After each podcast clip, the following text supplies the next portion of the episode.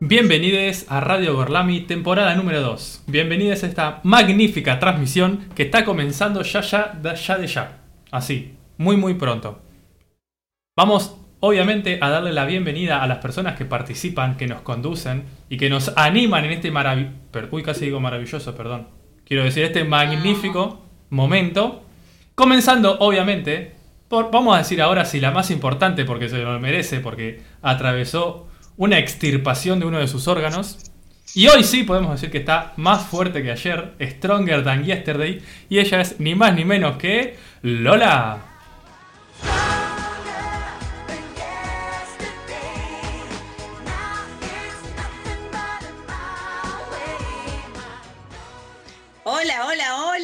A todos los oyentes que están del otro lado. Bueno, bienvenidos a otro programa de esta segunda temporada de Gorlami muy entusiasta con estar, con estar, che, con estar con todos ustedes este maravilloso y magnífico programa del día de hoy, que tenemos muchas sorpresas para quienes nos escuchan, así que vamos a comenzar presentándolos a todos los integrantes de esta hermosa mesa. Hoy ya puedo presentar, hablar de corrido, no sé si vieron.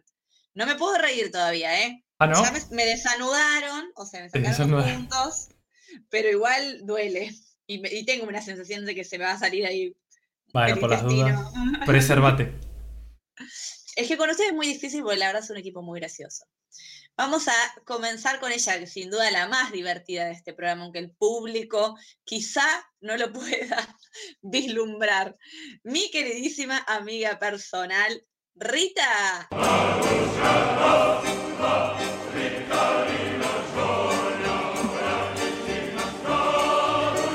Hola a todos, hola a todas.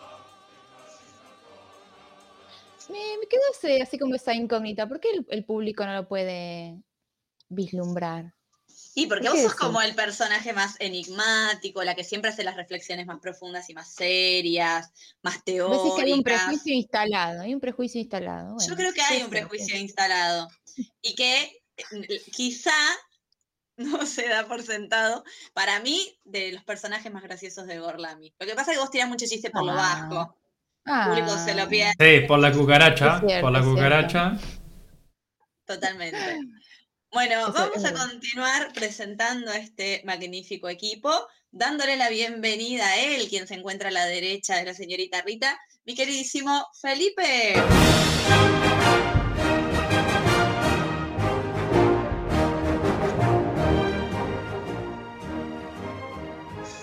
Bueno, hola, ¿cómo están? Estoy muy orgulloso y muy contento de saludar a esta mesa hermosa de Orlami.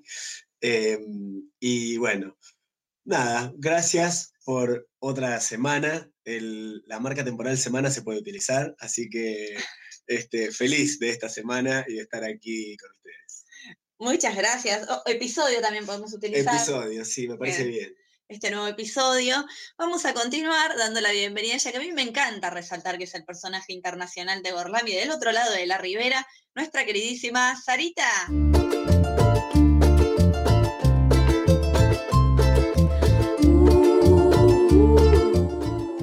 Buenas, buenas. Qué alegría volvernos a encontrar en este nuevo episodio de la segunda ola. Se viene con todo la segunda ola, ¿eh? Va, con frío y COVID seguro. Seguro. Bueno, vamos a seguir dando la bienvenida a ella, que, capaz que acá sí el público lo puede vislumbrar porque tira una, eh, hay un corte y una quebrada en cada uno de los capítulos. Nuestra queridísima Salem. Una perra sorprendente, curvilínea y elocuente, magníficamente colosal extravagante y animal, la que sabe. Bienvenidas, bienvenidos, bienvenidas a un nuevo episodio de Orlami. ¿Qué tal, Salem? ¿Contenta? Muy bien, contentísima, súper feliz. Bueno, no, no vamos a arrancar este programa sin darle la bienvenida a él, a veces lo olvido, pero en realidad es que su, su importancia es tan omnipresente que a veces uno se olvida hasta de nombrarlo, pero él es el cerebro, la columna, la médula espinal, el alma mater de este programa y sin quien no podríamos hacer definitivamente nada. Nuestro queridísimo Nacho.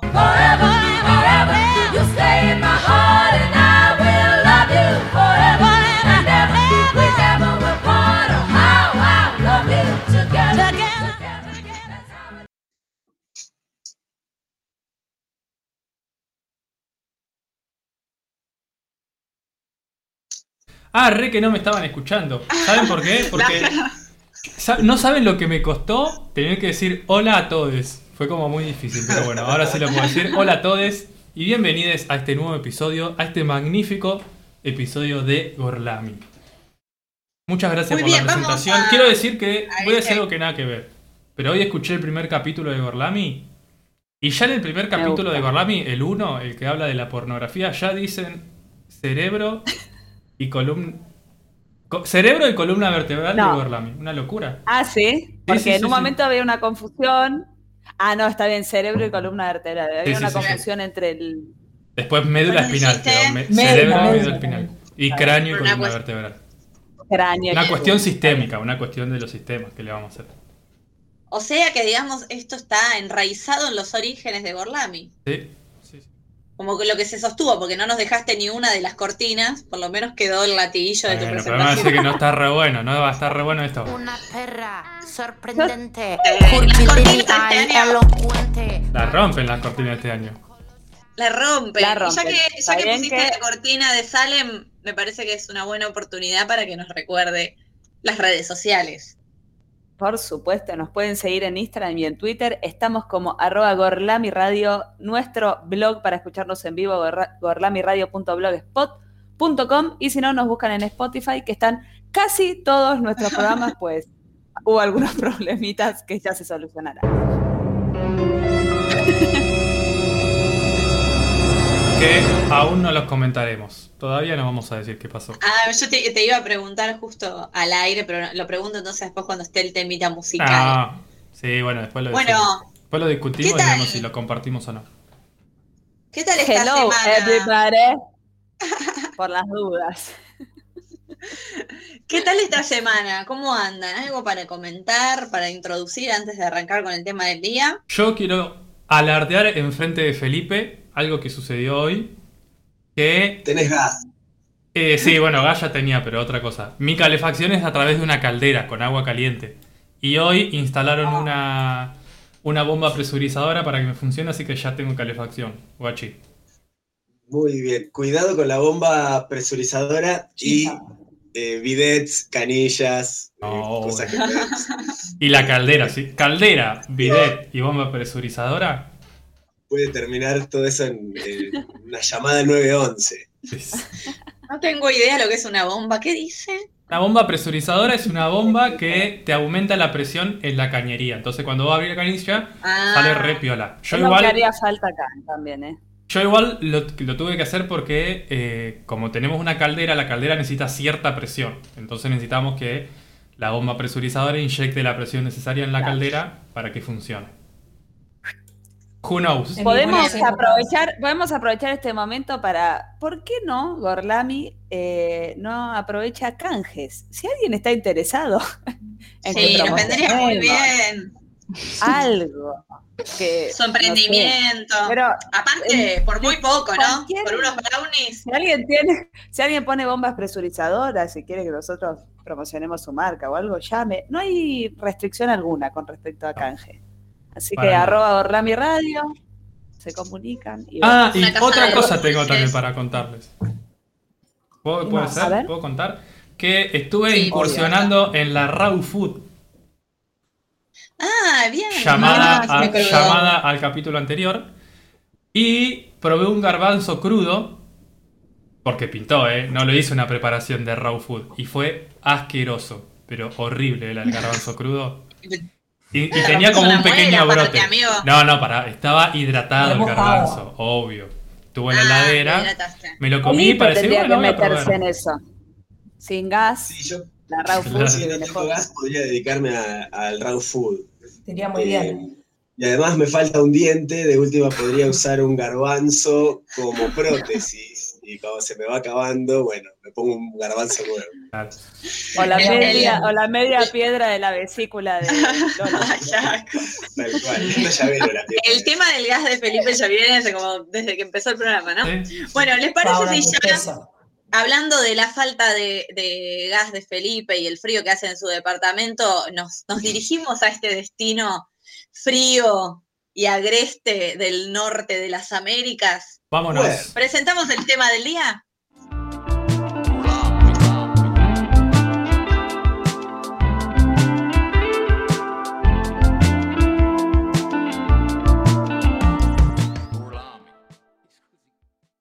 Bueno, vamos a comenzar con el tema del día. Para aquellos fieles seguidores, saben que le hemos dedicado algunos episodios a países, así como también a personajes.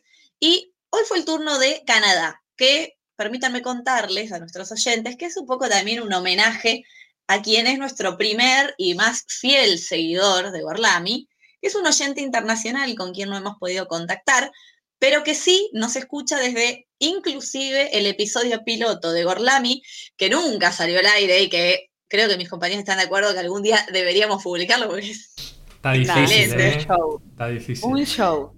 Épico. Teníamos otro, otros No, nombres, por favor. había más personajes. No, no. Fue, creo que Nos exponemos un poco más.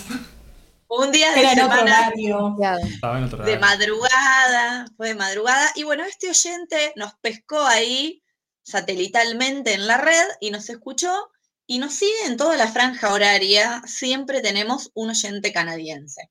Así que este programa es un poco como un homenaje al ciudadano de este bello país. Les cuento que, como me caracteriza, indagué un poquito en la historia de Canadá, pero antes encontré algunos datos curiosos para mí, que me sirvieron para instruirme, lo, lo académicos e instruidos que vamos a salir después de Gorlami no se puede creer. Porque lo que yo leo, o sea, nunca hubiera buscado sobre Canadá. Me enteré, por en mi ejemplo, vida leí tanto como para Gorlami. Excelente alumna de. Gorlami. Me enteré de algo que no sabía, que es que Canadá es el segundo país más extenso del mundo. Tiene el litoral más extenso también, pero este dato me llamó un poco la atención. Solo Canadá tiene más lagos que todos los países del mundo juntos. A la mierda, o sea, no sé si tenía lagos. La pucha. Como 3 millones. Un montonazo de lagos. Coexisten ahí más de 200 etnias y bueno, es el país menos poblado del mundo. Tiene algo de 35 millones de habitantes, si no me equivoco. Bien, eh, a pesar de todos estos datos curiosos, es un país igual muy conocido. Después vamos a profundizar un poco en los estereotipos que hay, sobre todo sobre los ciudadanos de este país. Habrán escuchado quienes sean fanáticos de Los Simpson, hay mucha alusión al canadiense, ¿no? Tenemos como el canadiense como el tibio, medio como el boludo, como el alegre pero cumplidor de la norma, en fin. Bueno, les cuento un poquito de la historia para llegar después a esto de eh, los estereotipos canadienses. Sabrán que, medio como por lógica, Canadá es el primer país poblado de América. No quiero hacer una pregunta muy Ah, esa jacobina, la sabemos, la sabemos. pero bueno, saben que desde el origen de- del hombre que surge en África, van poblando los continentes y llegan a América por el famoso estrecho de Bering, ¿no? En esta caminata. Y de ahí se va poblando desde el norte de Canadá hacia el, hacia el sur de América. A los sabía. hermanos ameguinos no les gusta esto. no, exacto. Ameguino no estaba muy de acuerdo con Igual, esta teoría. primero, primero pasaron por Alaska. Primero pasaron por Alaska, bien. Pero donde se asentaron las primeras civilizaciones es en lo que hoy es el territorio de Canadá. Bien, ahí había aproximadamente unas siete u ocho etnias que se las agrupa más que nada por la composición lingüística y estos asentamientos tienen una primer visita, un primer contacto con los pueblos europeos, esto también me enteré investigando, con la llegada de los vikingos en el año 1000 después de Cristo. Parece que hubo un contacto, inclusive se establecieron durante un tiempo algunas aldeas vikingas en el norte de Canadá.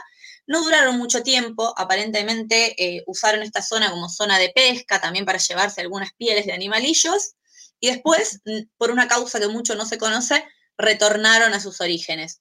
Se supone que hubo como mucha resistencia y confrontación con los pueblos originarios de Canadá, Y bueno, ya después nos vamos a remontar directamente al siglo XV para hablar de las primeras llegadas de europeos, ya de Inglaterra, Francia y de lo que sería la zona vasca, ¿no? Entre el 1400 y el 1600 los contactos van a ser intermitentes, no van a ser con poblados. Van a llegar, van a interactuar aparentemente de manera pacífica con las etnias locales, pero más que nada era un contacto comercial. Dicen que eh, iba mucho en esa época la pesca del bacalao y que venían a esta zona, digamos, a pescar y se llevaban toda esta producción. Igual ¿Con que qué que instrumentos son, pescaban? con todo lo que nos enseñaste vos el programa pasado. Yo no le enseñé nada de bueno. Sí, ¿cómo que no? ¿No hablaste de la forma de pesca? Renata, eh, digo, ¿quién? Sale para hablar de eso. Con todo Yo hablé de, la historia, de la historia de la pesca. Pero no sé Ah, si bueno, usaban bueno. eh, si usaban cañas, si usaban. Y seguro que caña y las lancitas estas, en un principio. Me voy a guardar la repregunta mejor. Bueno, mejor, guárdatela por las dudas. La voy a defender, Lola. Nacho habló de las lanzas y ciertas técnicas en las redes. No sé por qué Un ahora poquito, se sí. lava las manos, pero Bueno, yo lo, lo aprendí de vos, Nacho, vos no te quisiste hacer cargo.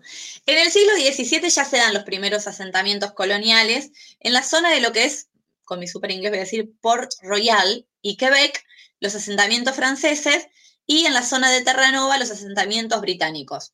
No los voy a aburrir con todos los conflictos bélicos que tuvieron franceses e ingleses, pero sí voy a decir que no fue una convivencia muy pacífica, porque por supuesto todos querían copar el territorio del otro tuvieron muchas idas y vueltas y, bueno, Francia e Inglaterra atravesaron la Guerra de los Siete Años, que es una guerra muy conocida, por todos los territorios que tenían en disputas en diferentes colonias, no solo en el norte de América. Finalmente, Inglaterra gana esta guerra, terminan rajando a los franceses de, Canadá, pero los canadienses se retiran como forma de gobierno, por decirlo de alguna manera, pero los colonos no se van. En la zona de Quebec se quedan muchos de los pobladores y esto es también una de las causas de la multiculturalidad de, de Canadá y el por qué son, digamos, tienen, bilingüe sería? Sí, bueno, tienen como dos lenguas oficiales que son el inglés por un lado y el francés por el otro, dependiendo la zona o la región. Ahora, les termina saliendo a los, a los ocupantes de Canadá el tiro por la culata con la guerra de los siete años porque cuando Inglaterra gana esta guerra, necesita, se quedó devastado económicamente, necesita recursos económicos y va a empezar a aumentar los impuestos de todo el mundo, sobre todo en las colonias. Ahí se da la rebelión en los Estados Unidos, se independiza Estados Unidos y empiezan a querer contagiar, la, contagiar de aires de independencia a los amigos del norte, ¿no es cierto? A los canadienses. Bueno, no funciona y yo creo que acá viene un poco el primer estigma de, los canadienses de tibio o medio de cagones, ¿no? Porque cuando se da la independencia de Estados Unidos, que era todo como propicio para rajar a los ingleses, los canadienses le van a decir, vengan a refugiarse a nuestro país, nosotros amamos a la corona, no nos queremos independizar, somos muy felices así. Digamos que puede ser ahí como un origen de, che, amigo, no seas tan tibio, ¿no? Me siguen hasta ahí, o le estoy dando como una lección de historia muy aburrida. No, No, está perfecto. Yo tengo preguntas, pero no quiero, no sé hasta qué punto puedo preguntar o no. A ver, pregunta. No, si y esto, lo porque Canadá no sigue siendo parte de la corona de, Ingla- eh, de Inglaterra. La Commonwealth, sí. Eso. eh, que no es la, la corona. Bueno, Dale. ahora voy a llegar a eso. Dale, la sabía esa repregunta. Bien, que eh, la paso por chat, me parece. me avisó. En, es una de las preguntas acordadas. Bueno, eh, intentan ocupar Canadá, los norteamericanos, ayudarlos a independizarse. Nada. Recién en 1867 se va a formar la Confederación Canadiense, donde sí, unos añitos después, donde Inglaterra le cede una especie de semi-independencia, como le cede el autogobierno, pero siguen ligados políticamente a los británicos. El primer autogobierno canadiense no es muy distinto a los primeros gobiernos independientes de, diferentes países de América. Les va a sonar, es un gobierno bastante etnocida. Primero, comunica las distintas zonas de Canadá con el famoso ferrocarril, y en el medio sale a matar indios como loco, no sin resistencia. Después Felipe nos va a hablar un poco de, de cómo es la relación hoy con los pueblos originarios de Canadá, que son muy fuertes, pero ha habido resistencia de, de los indígenas del país, sin embargo ha habido un exterminio terrible, se han propagado hambrunas adredes, se han secuestrado los niños, cosas como bastante terribles con los primeros gobiernos autónomos de Canadá. Y en 1931 ya sería la independencia total de Canadá y pasa a formar parte de la Commonwealth, que es los países unidos del Reino Unido, ¿no es cierto?, que tienen una alianza con Inglaterra. Bien, después de esto ellos participan activamente de la Primera y la Segunda Guerra Mundial, son como muy fieles a los británicos. Desde ahí que queda como este estigma, si yo les digo a ustedes el estereotipo del canadiense, ¿qué se les viene como a la cabeza? Aburrido. Una persona vestida toda de roja con un sombrero tipo así con una forma rara Mucha ropa. Tipo Arriba del caballo. Y con una cosa cruzada negra, unas botas. Claro, Bien. gente así muy correcta. Abrigado. correctos, buenos, como súper respetuosos, ¿no? Medio como un Flanders, digamos, de, de- de los Simpsons sería. A pesar de que yo no soy seguidora, más o menos puedo identificar. referencias muy simpsonera estás, ¿eh? ¿eh? Y porque los Simpsons bardean a los canadienses siempre. Igual los norteamericanos los bardean mucho. Y a partir de esta introducción histórica, que quizá no fue tan breve, pero espero que haya sido interesante, quiero hacer algunas comparaciones porque ¿por qué hablamos de dos países tan distintos cuando creemos que Estados Unidos no tenemos como el estigma de mm, más revoltoso, más individualista, más consumista, bastante menos amable? Están exactamente en la misma zona, fueron colonizados por el mismo país, o por lo menos por uno de los mismos países. Bien, yo les voy a marcar algunas diferencias entre Estados Unidos y Canadá para ver si podemos concluir si los estereotipos canadienses son ciertos o no. Eh, Estados Unidos tiene bastante más ingreso per cápita, a pesar de que tiene muchísima más población, e invierte tres veces más en gastos militares que Canadá. ¿sí? O sea, a pesar de que tiene bastante más dinero, cuando vemos en qué lo invierten, bueno, Estados Unidos en gastos militares, Canadá casi nada. Y en salud, fíjense qué loco, porque, o sea, a priori pensaríamos que, bueno, en salud y en educación va a invertir más Canadá. Pues no, eh, Estados Unidos invierte más en salud, sin embargo, los resultados que obtienen son bastante peores. Por ejemplo, Canadá invierte creo que un 6% menos y aún así todo el sistema de salud en Canadá es gratis para sus ciudadanos. Saben que en Estados Unidos es pésimo y carísimo. Bien, eh, con ¿En respecto a qué la parte de la salud la invierten, no? Hay que preguntarse. por eso. Eh, en cuanto a la seguridad, los homicidios son tres veces más, tres veces, tres veces más en los Estados Unidos. Y con respecto eh, a su relación con pobladores de otros países, a la inmigración, bueno, sabemos que Estados Unidos hasta hace poco tuvo un presidente que quería armar un muro contra los inmigrantes mexicanos. En cambio, Canadá invita a los inmigrantes a sentarse en su país. Sobre acá hay estudios A sentarse, norteamericanos ¿eh? que- No puedes ir parado. O sea, La tenemos a Luisana Lopilato allá. claro. Bien, claro. Claro, y está sentada desde que fue. No laburó nunca más. Bueno, eh, acá hay algunos estudios norteamericanos que le tiran la patadita a dicen, bueno, así cualquiera, ¿no? Ustedes no están en la frontera con México. Quisiéramos ver si son tan copados y al sur tienen un país latino lleno de pobres. Y el otro argumento que usan los, los estadounidenses es, bueno, invitan a los inmigrantes a quedarse porque tienen terrible territorio prácticamente vacío, ¿no? Necesita Los gente que... y nadie se entera. Necesitan gente que vaya a laburar.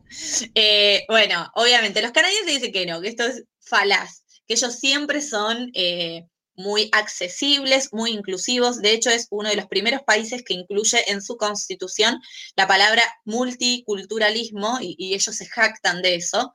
Sin embargo, hay varias noticias que hacen referencia a que también han perseguido negros, han discriminado mexicanos, ¿no? No son ningunos santos, pero veo como que su carta de presentación es esta. Igual, ¿qué país no lo hizo en algún momento de su historia, no?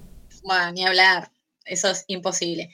Eh, sin duda, son bastante más pacifistas después de haber participado de la Primera y Segunda Guerra Mundial. No participaron casi de conflictos bélicos, mientras que Estados Unidos se la pasó bombardeando Medio Oriente, para empezar, ¿no?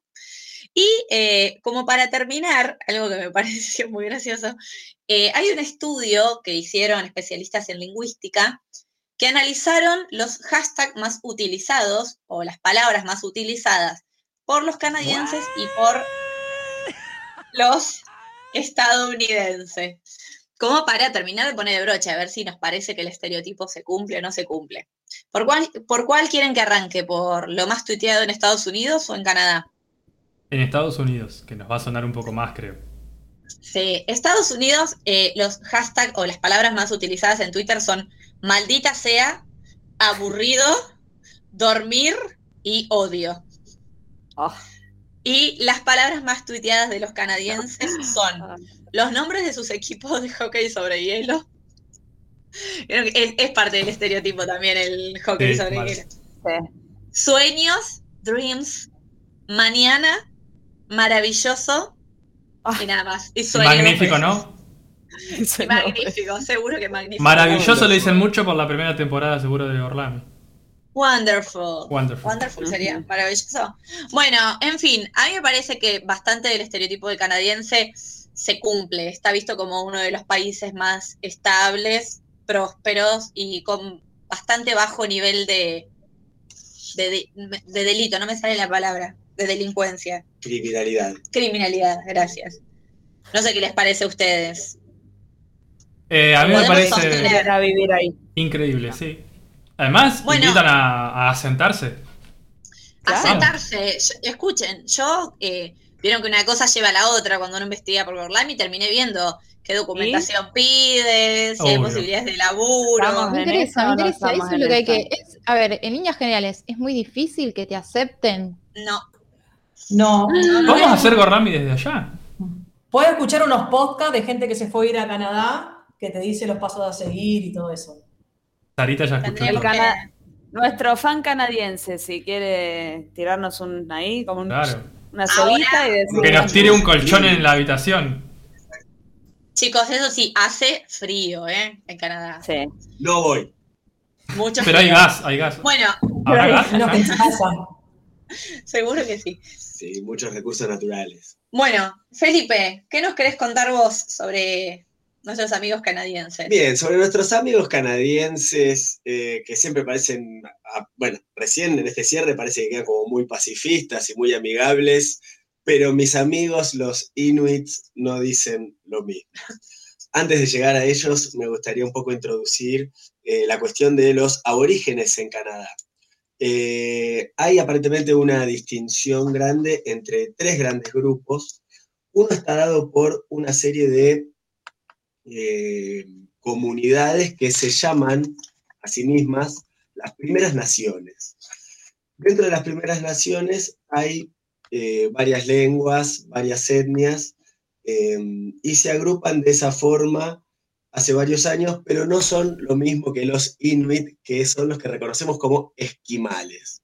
Ah, no. ¿es cierto que se Ah. saludan con la nariz? Eh, Oh. ¿No me es, eso? es cierto, eso es sí, es esquimal. cierto. No apto, no apto para el COVID. cierto. El saludo Eh, esquimal. el tema es que los inuits eh, están separados de las primeras naciones y sí son lo que reconocemos como esquimales, pero por respeto le vamos a decir inuits, porque ellos consideran que decirle esquimal es algo... Jamás le dijimos esquimales. Hay que decirle esquivien. Ah. Muy bien. Aparentemente, em, eh, esquimal significa algo como, no sé, matador de focas, algo así, a ellos mucho Ah. no les gusta. Ay, como Lice Klimber. tal cual. Prefieren ser llamados Inuit, que Inuit significa gente, simplemente, ¿no? Entonces Ah. es como que Ah, me la parece gente. que buscaron algo un poquito más lavado, Pobres, pero- ellos pero no querían se ser llamados gente. tal cual. ¿Cómo, cómo nos van a decir matadores de focas? Díganme Inuit, que es gente. Y lo bueno es que Inuk es el singular de Inuit, que significa persona. Entonces, si uno forma parte de los Inuit, que es un montón de gente, es un Inuk, que es una persona. Em, bien. Eh, e- estos, los Inuit comenzaron a, a luchar por sus derechos también junto a las comunidades de las primeras naciones y el gobierno de Canadá dejó de llamarlos indios a todos, como en un, como en un, este, paquete. paquete. Como una bolsa de gatos. Exactamente. Y han decidido, bueno, utilizar estas nomenclaturas, la de Inuit particularmente para los Inuit y la de Primeras Naciones o First Nations, por nuestro oyente canadiense. Ah, ok. que estamos hablando de la First Thank you. La no utilizan así el eh, nativo americano o Native American, que es más para los aborígenes que están dentro de las fronteras de los Estados Unidos. Bien, como ya dije, Inuit significa la gente. Eh, llegaron al Ártico norteamericano hace 4.500 años, ¿sí? cruzando por el estrecho de Bering, diga lo que digan los hermanos Ameguino, y han desarrollado una vida nómade eh, sus principales presas a las cuales siguen y se van asentando detrás de donde estos animales van son los caribúes, que es como ese El reno. alce, Los renos El son famoso alce, ese que- gigante. le, le decimos alce, pero en realidad es un caribú. El caribú para Eh, mí es un reno. Quiero discrepar acá. Bueno, o reno. em, bueno, veremos, veremos luego a ver cómo se define el tema flora y fauna. Caribú. Perfecto. Osos, ballenas y por supuesto que focas. Es como el plato preferido. Cuando el niño inuit llega a casa, le dice, Qué mamá, ¿qué hay de foca". comer? Decime que hay foca. Porque mm, parece que tienen una fijación con este animal. Esquimales. Una foquita rostizada, qué rico. Bien. Marinos de esquimales. Ahí están. Entonces, em, los, bueno, como saben, viven en la tundra o en el hielo y es un mito un poco que viven adentro de un iglú. El iglú no es más que un refugio durante las temporadas de caza de invierno. ¿no? En invierno ellos arman un iglú, se refugian ahí, mientras tanto van persiguiendo a las foquitas, etc. No es que es la Em, casita donde entras y tiene la mesita de hielo, No, la, la sillita de hielo, todo. Nos tapamos, ponemos un sueño. Sí, eso, eso no pasa. ¿no? Bien. Em, en primavera comienzan a aprovechar para cazar los. Estos sí los vieron en, en- en cualquier película donde aparece un esquimal, aunque sea de dibujito, el circulito en el, en el lago congelado. Ay, sí, como las Em. de Mujercitas también. Claro, ¿qué hacen los tipos? Se paran alrededor del círculo y esperan que alguna foquita tierna, digamos, Qué ¿no? horror. Esa salga a respirar. Y cuando salga a respirar, sácate. Ah, ese es el secreto. Exactamente. En realidad cazan focas siempre que pueden, pero esta estrategia la utilizan. Como la, como la foca no respira bajo del agua, Claro. aprovecha estos huequitos Ay, y Ah, cuando asoma la cabecita, Nunca hay más ahí un voy a dejar de. Sí, no. Decirles pues esquimales. exacto, serán esquimales de por vida. Exactamente. Eh, y en verano comienzan a usar, que acá está uno de los grandes aportes, creo yo, a la humanidad de los inuits, que no es el iglú, sino que es el kayak. Ah. Los inuit utilizan el kayak, obviamente para cazar focas que van nadando.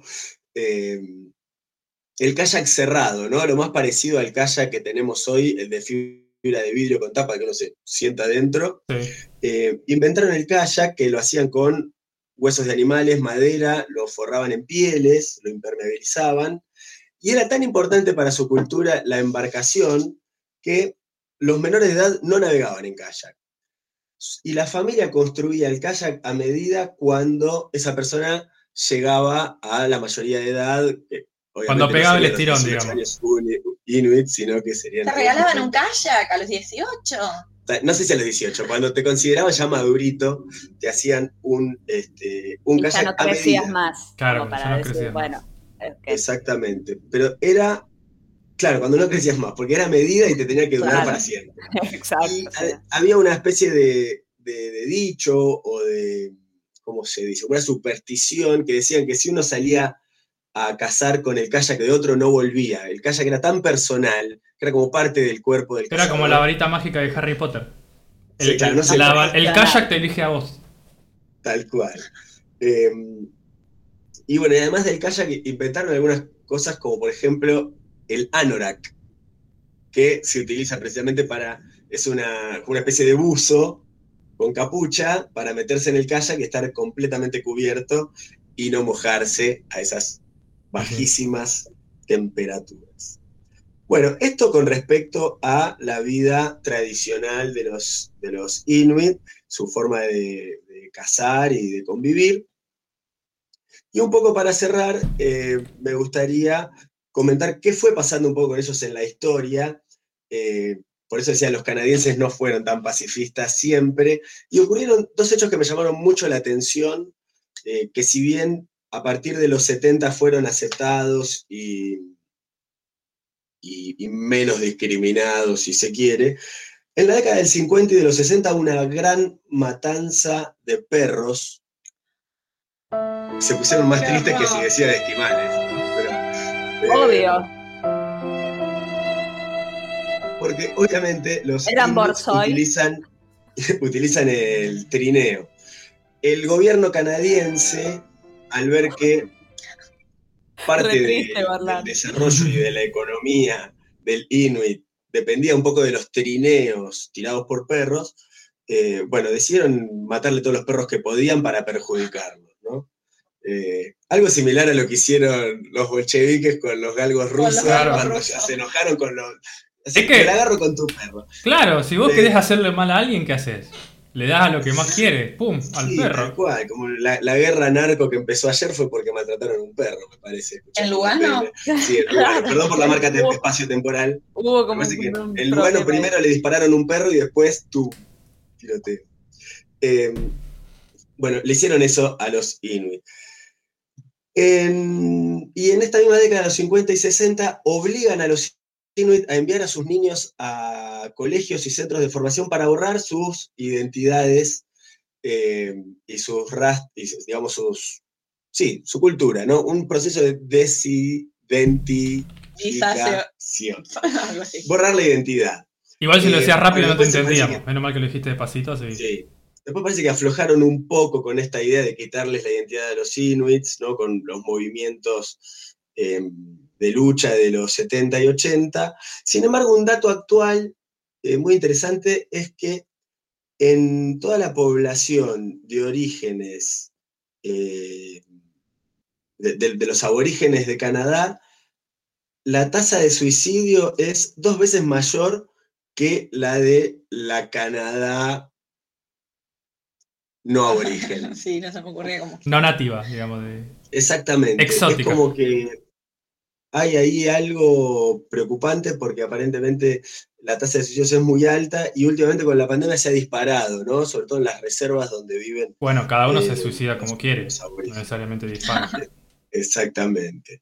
Pero bueno, este, los Inuit supongo que no todos siguen hoy en día utilizando trineo y kayaks de piel, alguno tendrá alguna especie de cuatriciclo para la nieve, etcétera, y están obviamente asentados y han abandonado la vida nómade, salvo aquellos Inuits de pura cepa que alguno debe haber por ahí perdido. Todavía buscando un reno. Exactamente. Un caribú. Bueno, esto se ve mucho en la relación de, de los colonos con los indios canadienses, se ve mucho en la serie esta que la pegó el año pasado, Anne with an E, que transcurre en Canadá, hermosa serie, y muestra mucho el vínculo con, con los pueblos originarios de Canadá. Es interesante porque había bastantes etnias representadas.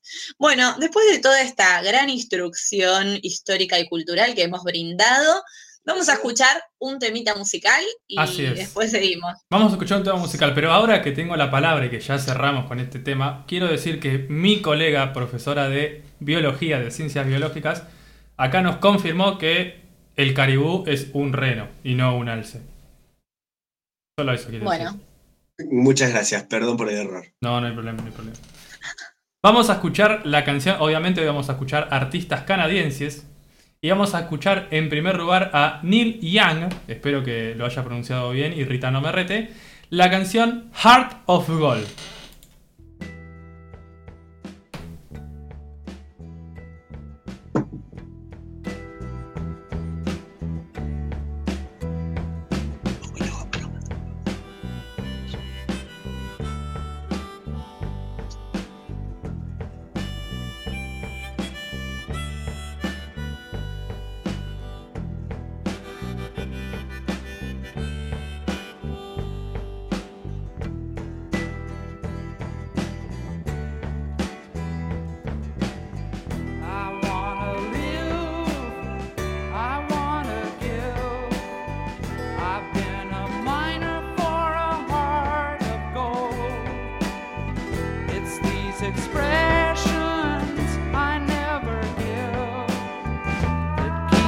Searching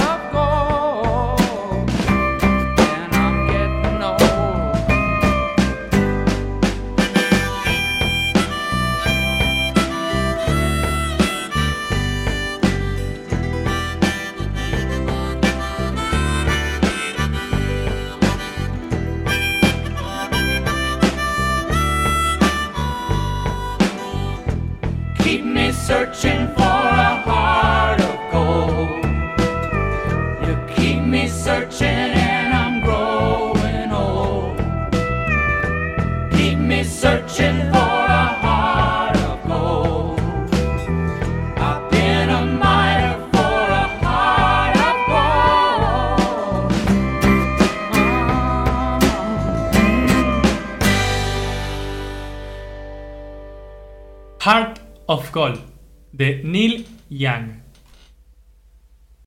Alta pronunciación, ¿eh? Dediqué, dedicada a esta, hasta la gente canadiense, que uno de sus idiomas es el inglés, como muy bien nos dijo nuestra queridísima amiga personal Lola. ¿Por qué estiraba esto, no?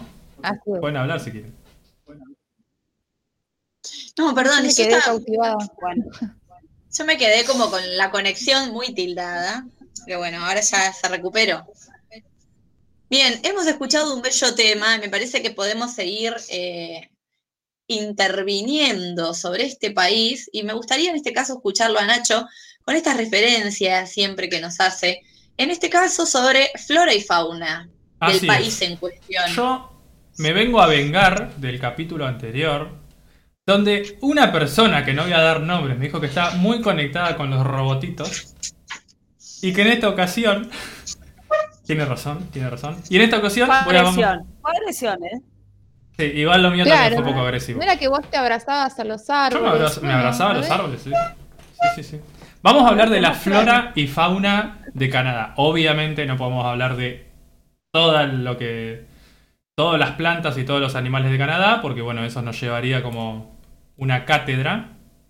Pero sí vamos a hablar de la- lo más especial, lo más magnífico, vamos a decirle, porque tiene que estar acá en, este, en esta transmisión. Vamos a empezar, a ver, vamos a empezar con lo más icónico de Canadá. Dentro de esta categoría. ¿A usted qué se le ocurre que puede ser? Espero que me responda. Este que dijimos, el reno. Un caribú. El árbol de arce. ¡Vamos! Sarita hizo la tarea hoy, ¿eh? Obvio, ¿qué te ¿La pensás? tarjeta que está en la bandera? Claro. ¿Eh? Lo más icónico, Veo la forma de la hoja y, y me da, y me da alergia. lo más icónico de Canadá es la hoja del arce rojo o el arce canadiense. Si esta es una especie de árbol de arce, su nombre científico es Acer rubrum y es el árbol nacional de Canadá, por eso tiene su hoja en eh, la bandera. Como nosotros tenemos nuestra estrella nacional que es Alpha Centauri, bueno, en, en Canadá tienen, nada mentira, nuestra estrella, nuestra estrella nacional no es Alpha Centauri, es el Sol. No, Ah, mentira. diciendo Sí, verdad. sí. Ah, No. ah. Bien, para comentar un poco sobre este arbolito, que es muy bello, Son, bueno, arbolito, un modo de decir, alcanzan una altura de hasta 40 metros, o sea, una locura de alto. Y tienen, sí, una locura. Y tienen hasta, perdón, tienen hojas que son eh, lobuladas y pueden tener entre 3 lóbulos hasta 5 lóbulos. ¿Qué son los lóbulos? ¿Vieron esta forma típica de la bandera? Que tiene como tres cositos, uno para la izquierda, uno para arriba, uno para la derecha. Bueno, es Sí. trilobulada, tiene tres lóbulos, pero eh, dependiendo de la variedad puede tener 4 o 5 lóbulos, es decir que un poquito más. Y estas hojas, la particularidad que tiene, y por eso se llama arce rojo, es que cuando llega el otoño, típicamente la hoja se vuelve más rojiza y posteriormente en el invierno se desprende. Esta es una de las cosas más hermosas que pueden pasar en el otoño de Canadá. Eh, en general son rojas, se puede ser amarillentas también, pero bueno, típicamente son rojas. Además de este arce canadiense, entre los árboles más populares que podemos encontrar están los olmos, los pinos, los robles y los abetos. Pero de este toda esta de este grupo quiero nombrar dos particularidades. El primero es el olmo americano, que su nombre específico es Ulmus americana. Y lo nombro porque uno- hubo un ejemplar de esta especie que creció durante 267 años a la orilla del río Sa- Saulé, se escribe. Voy a decir Saulé en Ontario porque, eh, no sé, calculo que será algo medio francés.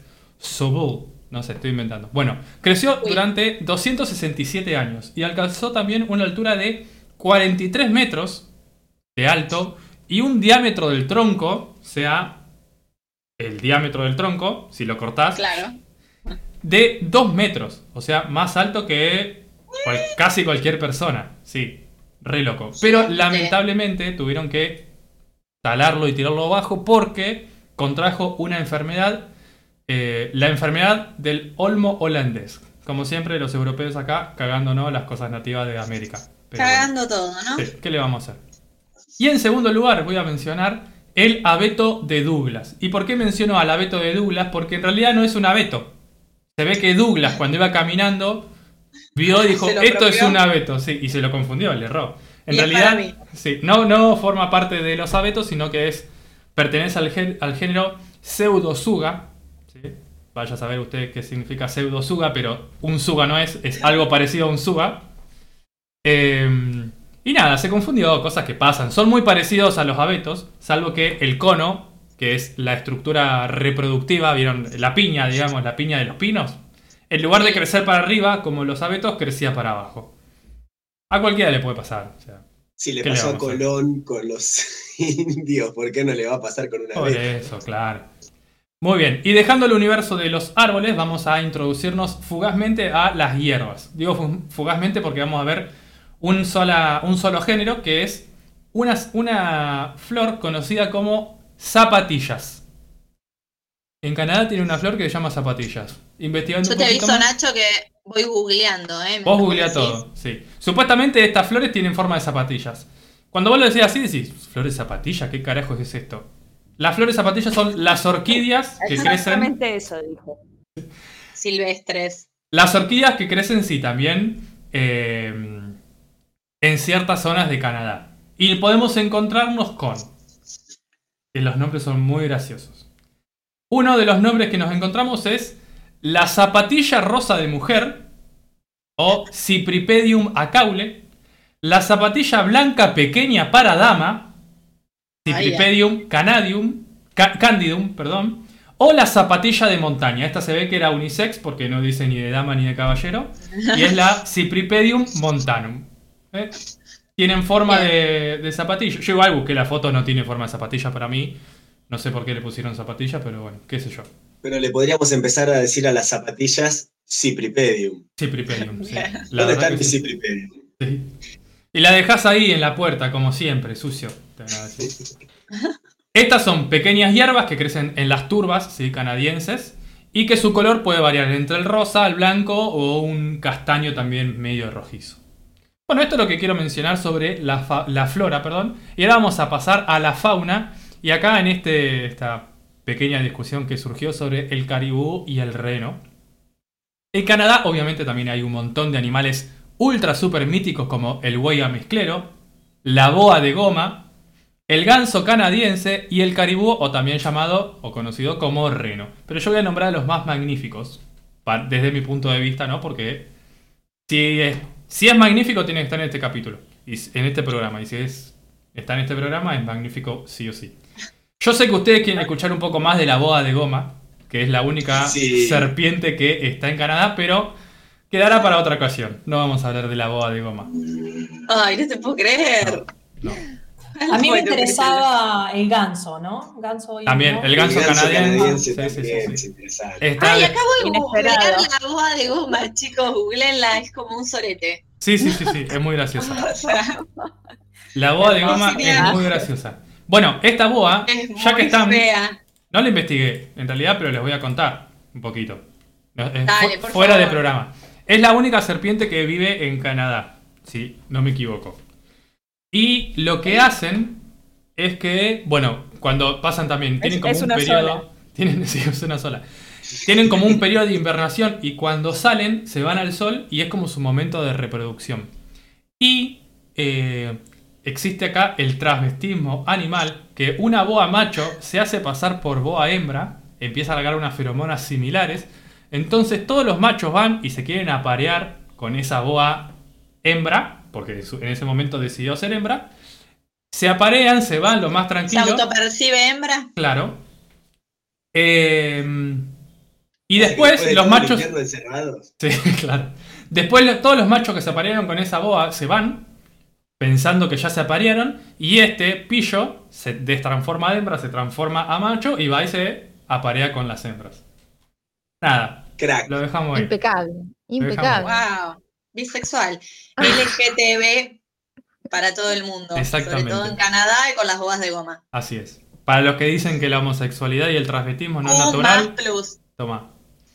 Bien, este era fuera de programa. De los animales que yo quería mencionar, el primero que tenemos es el alce, que su nombre específico es Alces alces. Sí, eso sí, medio raro.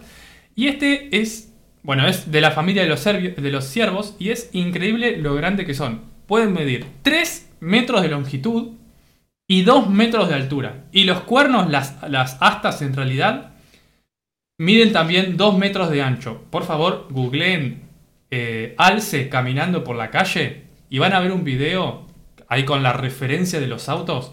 Lo grande que son. Vos lo ves por ahí en la selva, en el bosque. Y decís, este animal no es tan grande. Pero cuando Ay, tenés no, una no, referencia, es- pero es más alto que una camioneta. es más alto que una camioneta, más, mucho más grande que un caballo. Creo que Salen ahí está diciendo que ya lo había visto este video, no sé qué está diciendo. No, Ah. no, igual esto no puede ser real, este animal. No, no, no, no, es zarpado, es real. Ahí, Tenés que tener de- un de- living de muy salir grande de la radio esos un video. arriba de, de la fogata, ¿no? De dos metros. Ay, qué horrible. Metros. Al final, un, un asesino de focas, masacrador de perros, colgador de alces en su casa. Este Felipe, la verdad, nada magnífico. Sí, la No, verdad que- nada, nada magnífico. Es pero la magnificencia de otros, la magnificencia de otros tiempos. Bien, como una, una curiosidad de este animal es que tiene dos pares de fosas nasales, o sea, tiene, tiene dos agujeros en la nariz y otros dos agujeros. Uno los usa para respirar, para que ingrese el aire y obtener el oxígeno, y el otro lo usa como olfato, para olfatear. Como que puede decir, o sea, si hay el orfeo, se tapa solamente Buena. las fosas nasales y puede respirar por un solo Excelente. Selección, Es de lo genial. En segundo lugar, de los animales animales más magníficos, está re bueno. Todo muy extraño. El alce está re piola. Sí, son muy extraños. Están muy extraños. Después, en segundo lugar, en esta selección que hice de los animales más magníficos de Canadá, voy a hacer un documental, tenemos al lince de Canadá. Su nombre específico es Lynx canadiensis. No sé por qué, yo no entiendo qué significa ese nombre. Con la mente en el juego. ¡Ay, me sacaste! Iba a decir esa palabra. Lo peor es que cuando yo estaba escribiendo mi guion, dije, no, esto no lo voy a decir último porque a alguien se le va a ocurrir antes que yo. Y venía, era tipo, lince de Canadá con la mente en el juego. Bueno, Lo exactamente. mágico, eso voy a decir algo, eh, gorlaminesco. Lo mágico de que Lola siempre te spoilee todo es, es la conexión que hay entre lo que ella dice y lo que vos vas a decir. Sí. Más allá de que parezca algo malo, en realidad es algo bueno. Es algo bueno. sí. Claro, estamos muy conectados. Estamos en sintonía. Por algo es la persona que nos conduce por los caminos más sinuosos y más gorlaminescos del multiverso. Por algo es, querido. ¿Qué te pensás? Bien, estos pequeños animalitos, va, pequeños dependiendo. Sí, comparado con un alce es pequeño. Eh, habita en las taigas y en las tundras de Canadá. Las taigas son como los bosques y las tundras, bueno, más, más como planicie y como una vegetación más pequeña.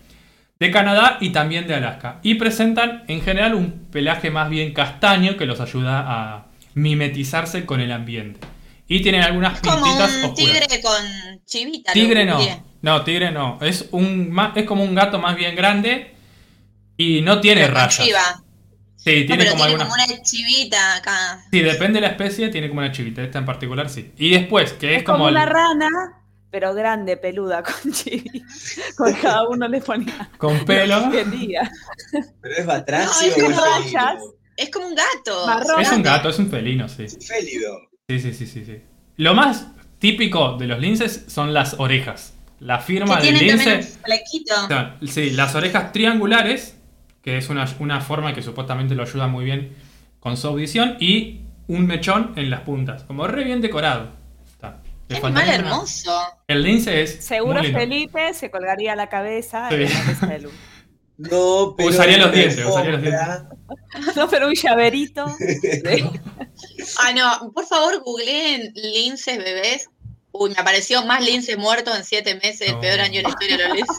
No, horrible, ya está. No quiero buscar más. Pero busquen el lince bebé, por favor. Googleanding lince bebé. Bien, como curiosidad de este animal, existe, seguramente habrán escuchado la expresión vista de lince, porque estos animales tienen una visión espectacular. Pueden detectar en la tundra canadiense una rata, un ratón, un ratonzuelo, a 75 metros. ¿Ustedes pueden? ¿Eh? No, de ninguna manera. No. De ninguna manera. No. Ah, un lince bebé. Muy bien. No veo ni la boa de Ah, goma a dos metros. No, olvídate. En la antigüedad se creía que estos animales podían ver a través de las paredes, por eso una vista de lince. Ah, ay, exagerado. Sí, sí, sí, Eh, sí. Cuando busqué el lince bebé me, pasó, me pa- apareció el lince bebé precio al lado. No. Se ve que hay un comercio. Vendido por. Felipe el Magnífico.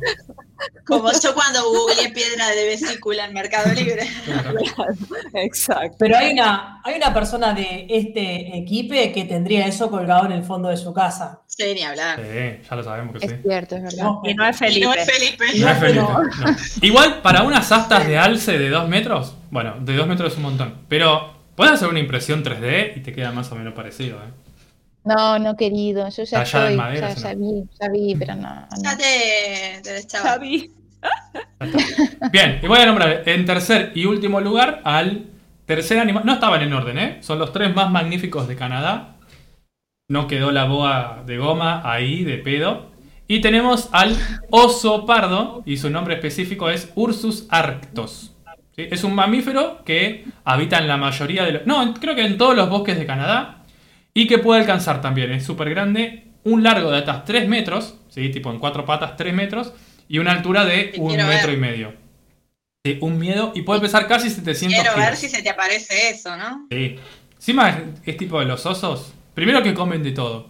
Y bueno, vean la película El Renacido, la mejor pelea Ah, de un humano contra un oso. Con la osa y, la, y el Sí. osito. Sí, sí, sí, sí. La Ah, mejor la pelea entre osos. Sí, sí. Es, creo, creo, diría yo, que es el oso clásico, ¿no? Como el que primero se... Después de Winnie Pooh, el primero que se nos imagina es este. Sí, Sí.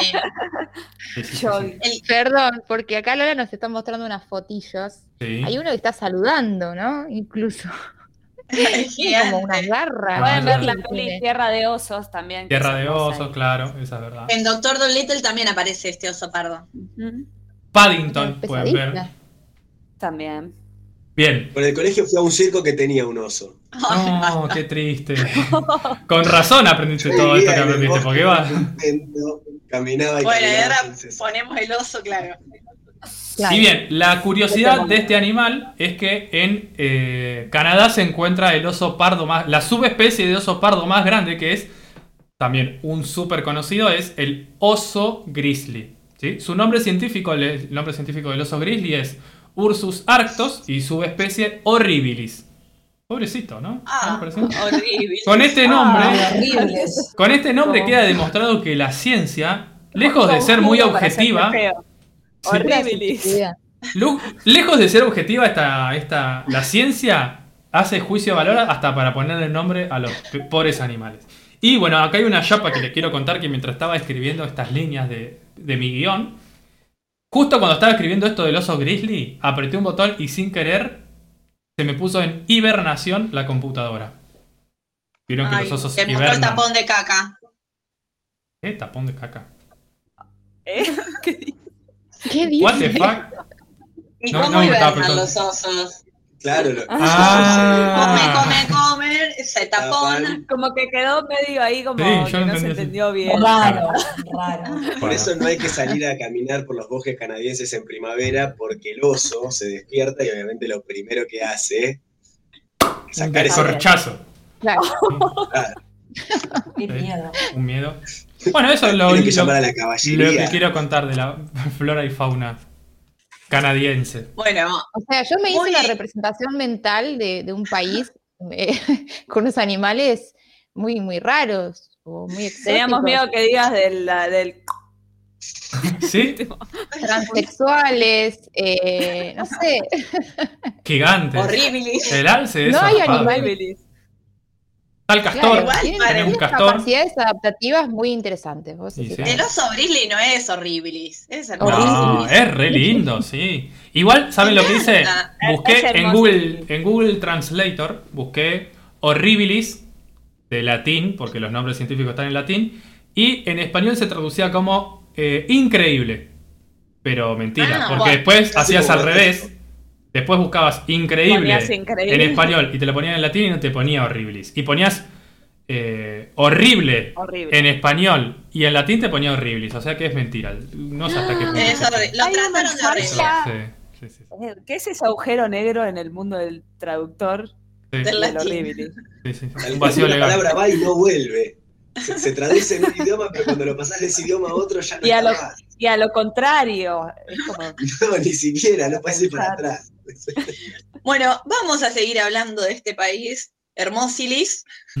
Y ahora Sarita nos va a compartir un poco sobre los platillos que se pueden degustar. Yo ya con la felicidad, la amabilidad, bueno, el trato con los indios medio pelo, pero los animales que hay, Los animales espectaculares, yo, ya está. yo me quiero ir, ya estoy. Si encima la comida está buena, yendo. Total. Es todo un tema la comida, eh, como taurina que soy.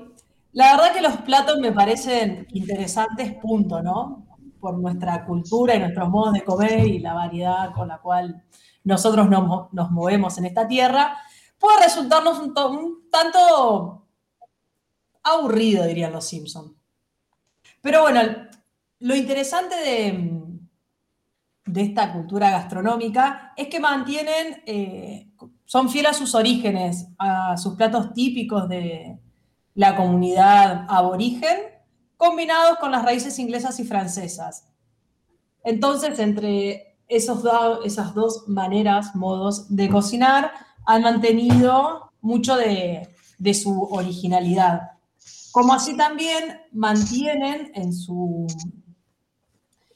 en sus modos de, de cocinar, que las, ver- tanto las frutas, las verduras, la carne, su modo de cultivar y de criar son bastante saludables. ¿Ven que hace que- todo bien esta gente? todo bien, yo decía como, dale un transgénico, amigo, no seas malo. No, no están, no aparecen. Y lo que cuentan es que recomiendan esta, esta comida porque es muy saludable, porque es bajo contenido en grasas y dicen La carne de Sí. foca, particularmente. Carne de foca y de perro. Dice que la mm, comida canadiense es recomendada porque reduce riesgo de diabetes, cáncer y enfermedades de corazón. Dale, solo por Yendo. nacer en Canadá. Yendo, o sea, como... Dicen también que en Quebec está, se destaca por la producción variada en, en quesos, además de las sidras, cervezas, vinos, mientras que en Alberta, Alberta es un lugar, no puedo decir Alberta sin decirlo de esa manera, Alberta, eh, que está como en el extremo, se encuentran las mejores frutas y verduras. Como que Voy a Quebec. entre Quebec y Alberta está, está todo lo que está bien. Pero todo muy sano, rico, sustentable. Y algunas acá platos o comidas típicas que dice la gente que va a Canadá y que ha viajado, que son como indispensables de lo maravillosas que son probar. Por ejemplo, el jarabe de arce, que hace un, ratito Nacho nos comentaba, es súper dulce, súper rico y se usa mucho lo que son los panqueques. Nada, y es como muy típico porque se representa en su bandera. Entonces, los canadienses lo usan como para un montón de, de comidas. Y que casi el 80% del jarabe de arce se produce en Quebec. Eh, después hay un plato que se llama poutine, que lo que para nosotros decir, ah, aburrido, porque en realidad son papas fritas, queso y están bañadas con una salsa. O sea, es aburrido. ¿Cómo va a ser aburrido papas fritas y queso? No sirve. Ah, pero vos decís Pero comida eso es lo que está típica. bien. O sea, Sí, pero lo definirías como una comida típica. Nada que tenga- queso arriba. Pero está Anda, anda a perfecto, comer foca vos. Anda. No, pero para mí el otro tanta- cruda, raw food. Poca cruda. Nada, que la salsa típica se llama gravy y que tiene condimentos muy sencillos, como caldo de carne, harina, mantequilla, cebolla en polvo, sal y pimienta. O sea, como Claro. siento que es un clásico, Canadá es un clásico. Vale, es un clásico. Y es verdad Es un que. clásico. Es verdad que, o sea, es como muy. Paren, ¿puedo Chato, podríamos decirlo, ¿no? interrumpir la transmisión con un dato de color que, además de las papas con queso, yo creo que nos va a tentar? Dice el artículo de BAE Negocios. Canadá busca profesionales argentinos. Escuchen. Empleos varías- var- varían en perfiles y educadores. Hay que saber inglés y francés, seguro. Sueldo en pesos argentinos puede ser de hasta más de 300 mil pesos por mes. ¿Qué? Vamos. ¿En serio te vas a transmisión. Sami? ¿De la papa con queso? Me encantó porque Nacho ya se tiró abajo. Nacho ya se tiró abajo, dijo, no, hay que saber inglés y francés. Acá el único que tiene ganas de Eh. hablar en inglés soy yo. Después el resto no hablo en inglés. Bueno, paso. in English. I'm speaking English. Feliz. Ah, very good. Después hay, una trampa en ese título. Seguramente. Después hay un. Bueno, el pescado lo mencionan como dentro de lo que hay que probar porque dicen que es muy rico, que se distingue el, que el mejor pescado, el mejor salmón es en Canadá al lado del Pacífico, que es muy distinto al que nosotros podemos como consumir y que allá es algo como muy frecuente y corriente que uno lo puede conseguir en cualquier pescadería. Después, acá innovaron la pizza de sushi, como decís, wow, Eso pizza es lo de más. sushi, o sea, masa, Ay, la, eso la, la fiesta, te hiciste una fiesta y me fui a comer una pizza de sushi, que alguien la, la pensó ahí en Toronto y que hay un gran número de restaurantes que hoy tipo lo ofrecen. Pero es pizza, sushi, punto.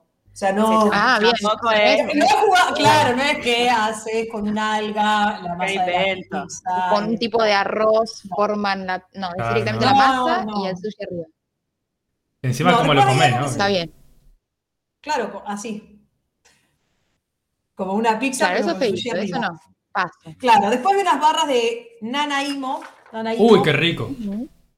Que ¿Qué es en realidad no deja de ser también como, es un postre de la gastronomía canadiense, son barras, como dice su nombre, que tienen nueces, vainilla, coco y chocolate.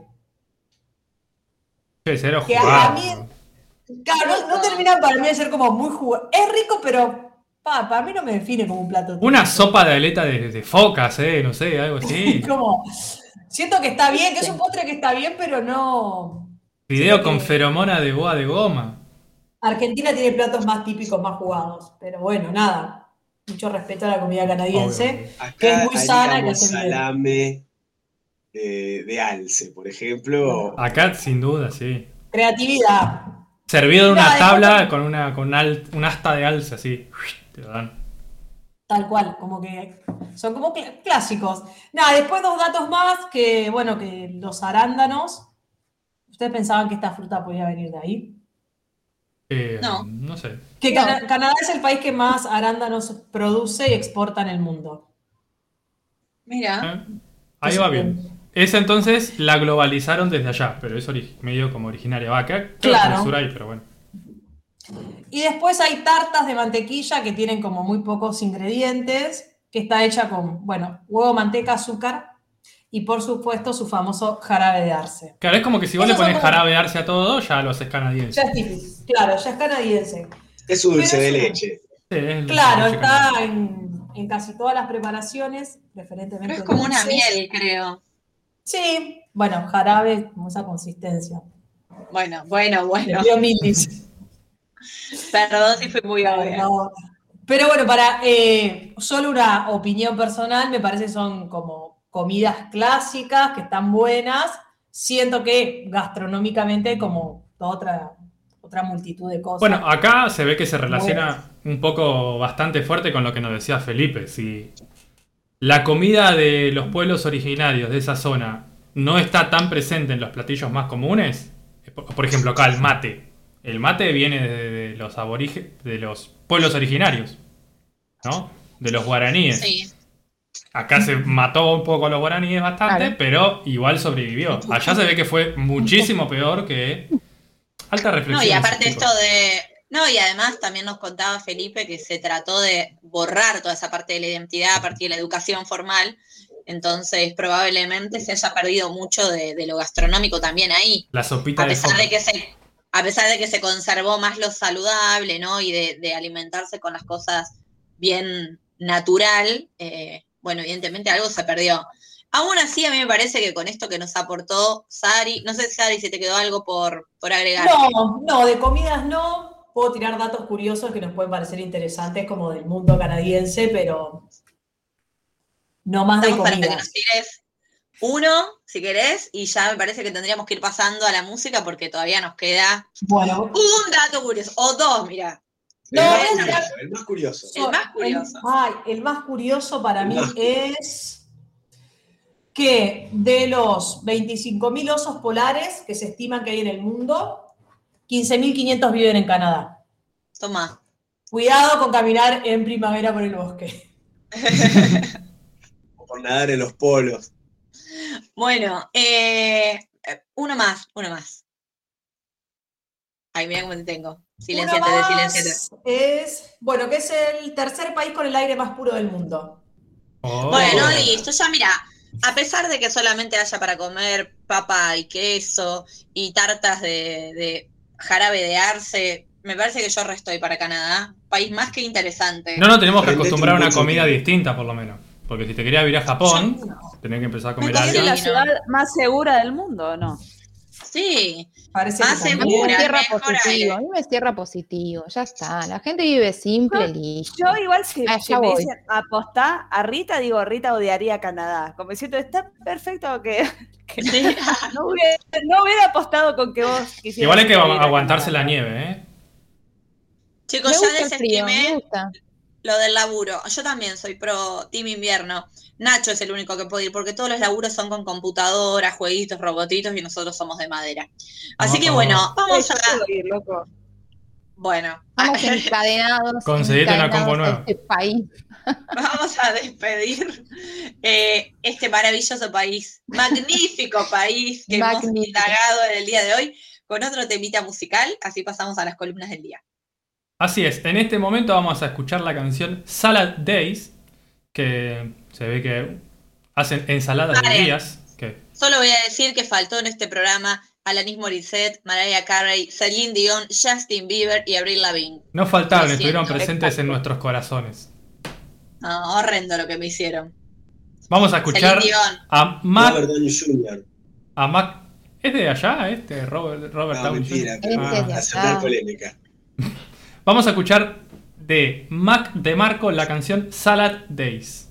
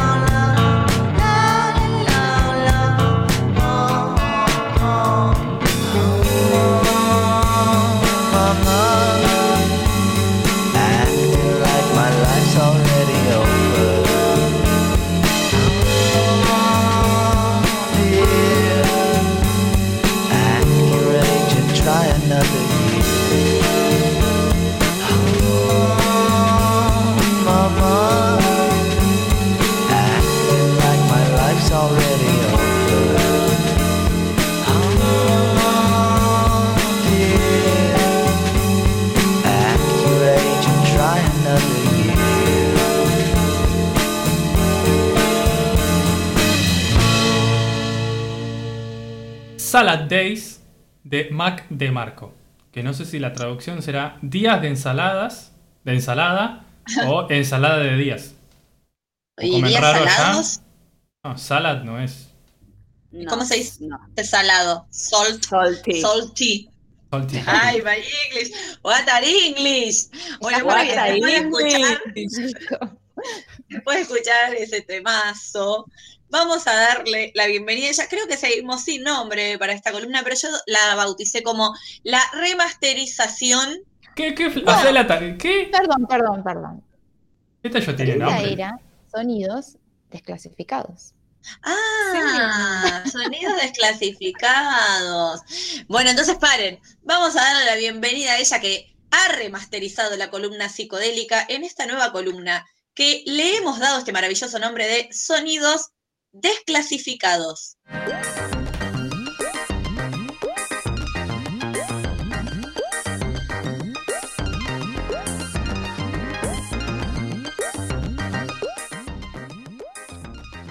Bueno, muchas gracias Lolita, muchas gracias Nacho.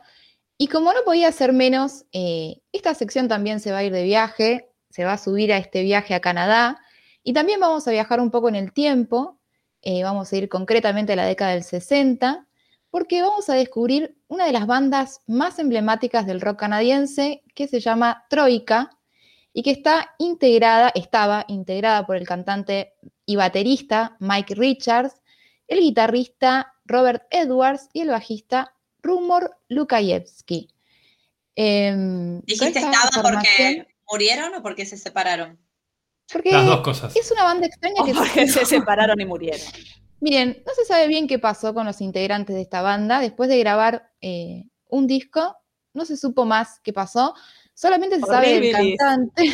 Como Ada. Como No, no. Ada. Como Ada.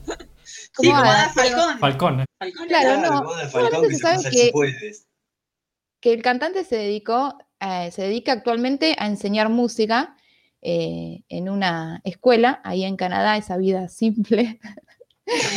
Pero, eh, y de los demás, dice que como que emprendieron cada uno un viaje espiritual. Hay que pensar que estamos muy cercanos al hipismo en esta década, ¿no? Como Ada Pero no se sabe bien qué pasó. No se sabe bien, es un misterio.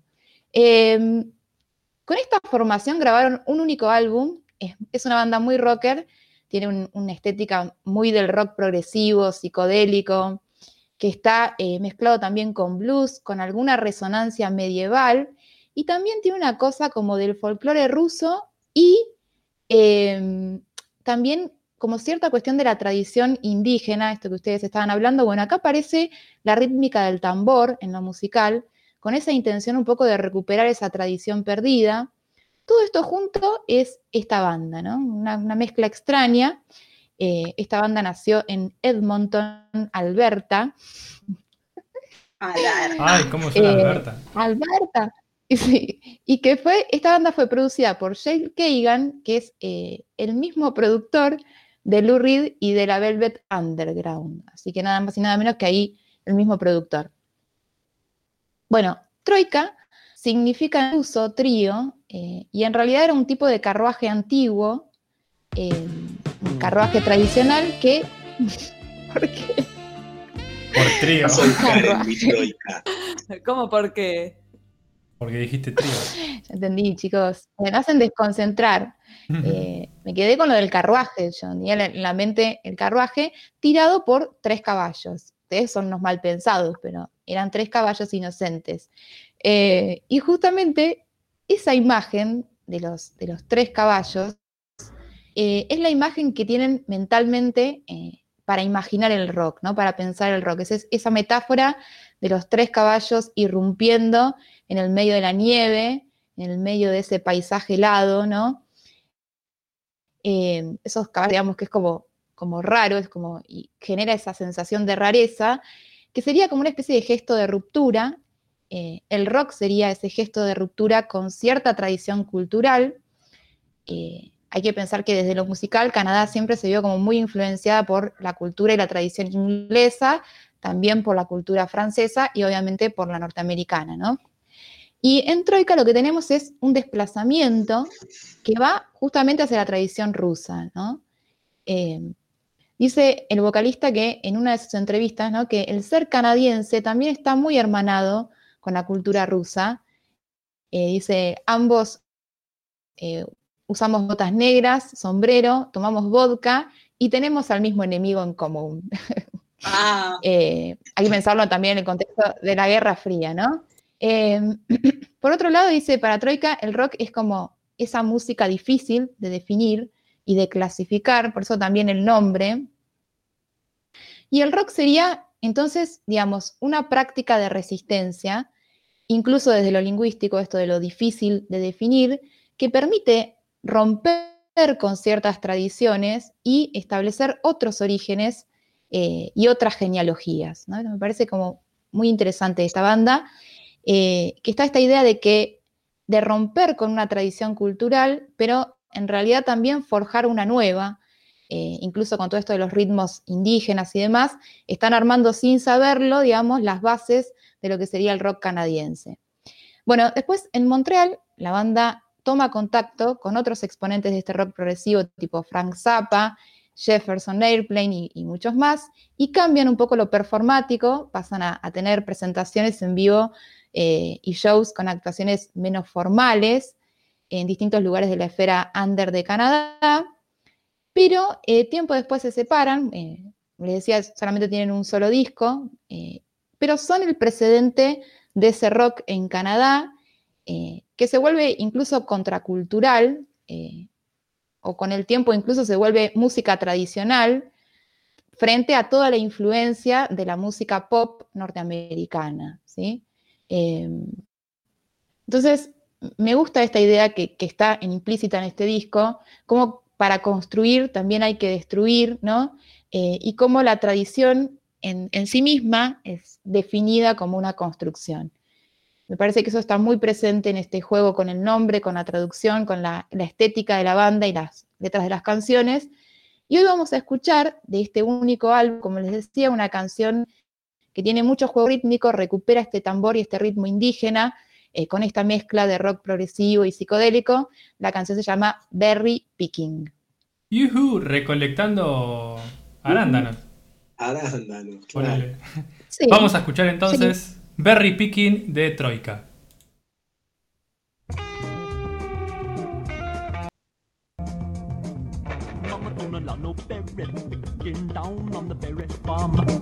Mama no berry picking but mama got a lot of charm. I'm gonna let you pick my berries, give us some berries to you. Mama don't need all of those berries, give us some berries to you. Uh,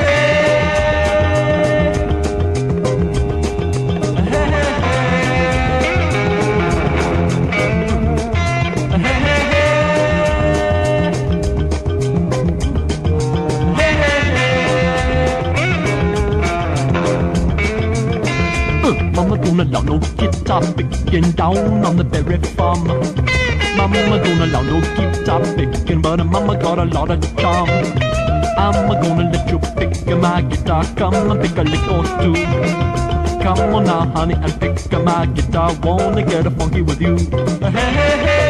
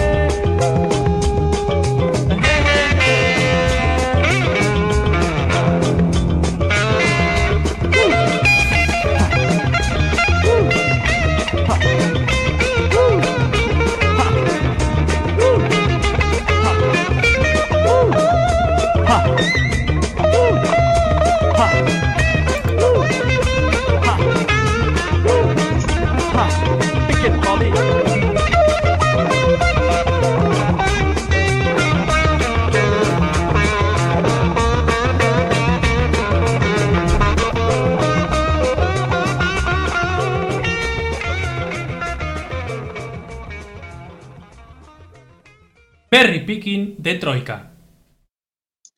Muy bien, y luego de que Rita nos introdujera en este nuevo estilo musical y con los transgresores de Troika, que la verdad que mientras Rita hablaba, yo googleaba, por supuesto, para ilustrarme de lo que cuentan, y realmente esa imagen de los tres caballos en el medio de la nieve daba esa, esa sensación de disrupción, ¿no? Como de romper, me imaginaba algo como rompiendo un telón y ¡ah! abalanzando Sí, contra todo. Pero, pero, mira, tú googleás Troika, el- la tapa del disco que te digo, Sí. fíjate que están ellos tres también entre la nieve y las letras, toda la estética es muy rusa.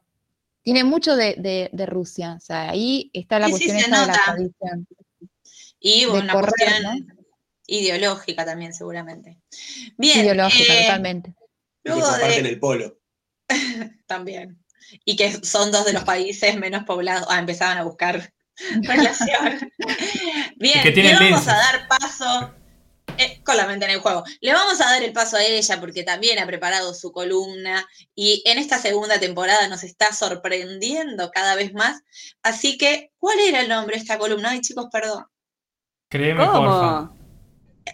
Ah, creen, por favor. Te perdonaba porque te Vamos sacamos la vesícula y en el sistema digestivo también hay. Hay una es parte el del segundo, cerebro. el segundo cerebro, exactamente. Bien, entonces le vamos a dar la bienvenida a ella que nos deslumbra cada programa de la segunda temporada con su sección Créeme, porfa.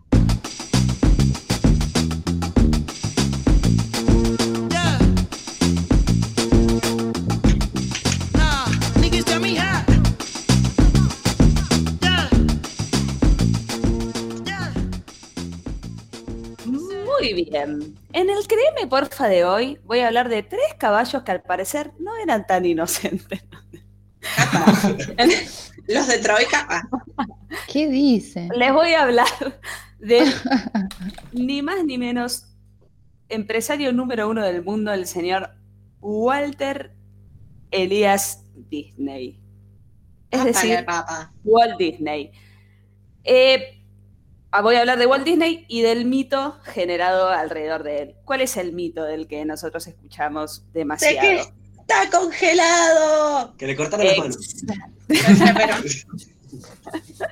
Exactamente, de que Walt Disney hoy en día está guardado en el medio del castillo de Disney World, congelado ahí, esperando que se encuentre la cura para el cáncer y así poder ser revivido y que vuelva con nosotros.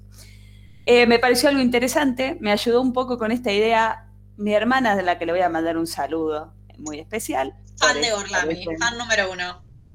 Sí, ambas. Vamos a, no podemos dejar afuera la otra. Ambas fans de Orlami. Entonces me pareció interesante ver el porqué de este mito y de dónde salía y, y cuál es la historia real. ¿Ustedes conocen la historia real? La historia real. Yo sé No, que no, tenía no cáncer de pulmón, ¿no? Tenía cáncer de pulmón sí. y como que supuestamente lo congelan hasta que puedan encontrar un modo de, De curar. de trasplantarle los pulmones. Eh, voy a es, va por ahí, ¿sí? Y les voy a contar la realidad o lo que no se sabe bien igual. Podemos dejar ahí como un destello de ilusión para el que, que quiera que Walt Disney el día de mañana, en unos años, esté de nuevo con nosotros y haga más y más y más parques El muñeco gallardo diría que la gente crea, ¿no? No soy de River, pero Bueno, como vos quieras. Eh, Walt Disney nace en 1901, el 5 de diciembre. Bueno, es un hombre que es un gran empresario que crea Disney World, Disneylandia, Disney Picture. Tiene una empresa enorme con su nombre. Me voy a centrar específicamente en el momento de su enfermedad y el, mi- y el mito generado alrededor de esto. Eh, en 1966, voy a, ir por- voy a ir de atrás para adelante. Él fallece el 15 de diciembre de 1966, pocos días después de su cumpleaños, pobrecito. Walt muere ahí nomás. Como el Diego. Eh, muere porque tenía cáncer de pulmón, exactamente. Era un hombre que fumaba un montón. Mis fuentes, es decir, créeme, porfa, dice que los dibujantes y personas empleados y empleadas que trabajaban en, su empresa dicen que se volvían locos y, y se ponían, estaban como boludeando y charlando y cuando escuchaban ahí la tosecita y el de Walt se ponían a dibujar rápido. Entonces era su alerta porque era un hombre que fumaba tanto que todo el día estaba carraspeando por ahí, por la empresa. Entonces eso los alertaba y decía que no la primera alerta era que con, con la tos lo escuchaban venir, pero también la otra alerta es que ve que los tenía recagando, ¿no? También. Puede ser, puede ser. Bien, eh, él fallece en diciembre de 1966. En noviembre es la primera vez que él va al médico por unos fuertes dolores que tenía en la espalda. Era jugador de polo y hacía poco que había tenido una caída, entonces como que él adjudicaba los dolores que venía teniendo a esto, pero en un momento dijo, che, me cuesta trabajar, me está afectando en el trabajo, tengo dolores de espalda, me duele el cuello, tenía como ahí algún que otro dolor en la pierna. Ay, Eh, qué miedo. Dolores de, dolores de espalda y cáncer de pulmón. Bueno, pero vos no vas por la vida. Eso puede ser una alerta también para, para el mundo, que fumaba demasiado. En Eh, esa época entonces- igual todavía no se sabía que tenía tanto impacto en el cáncer de pulmón el cigarrillo.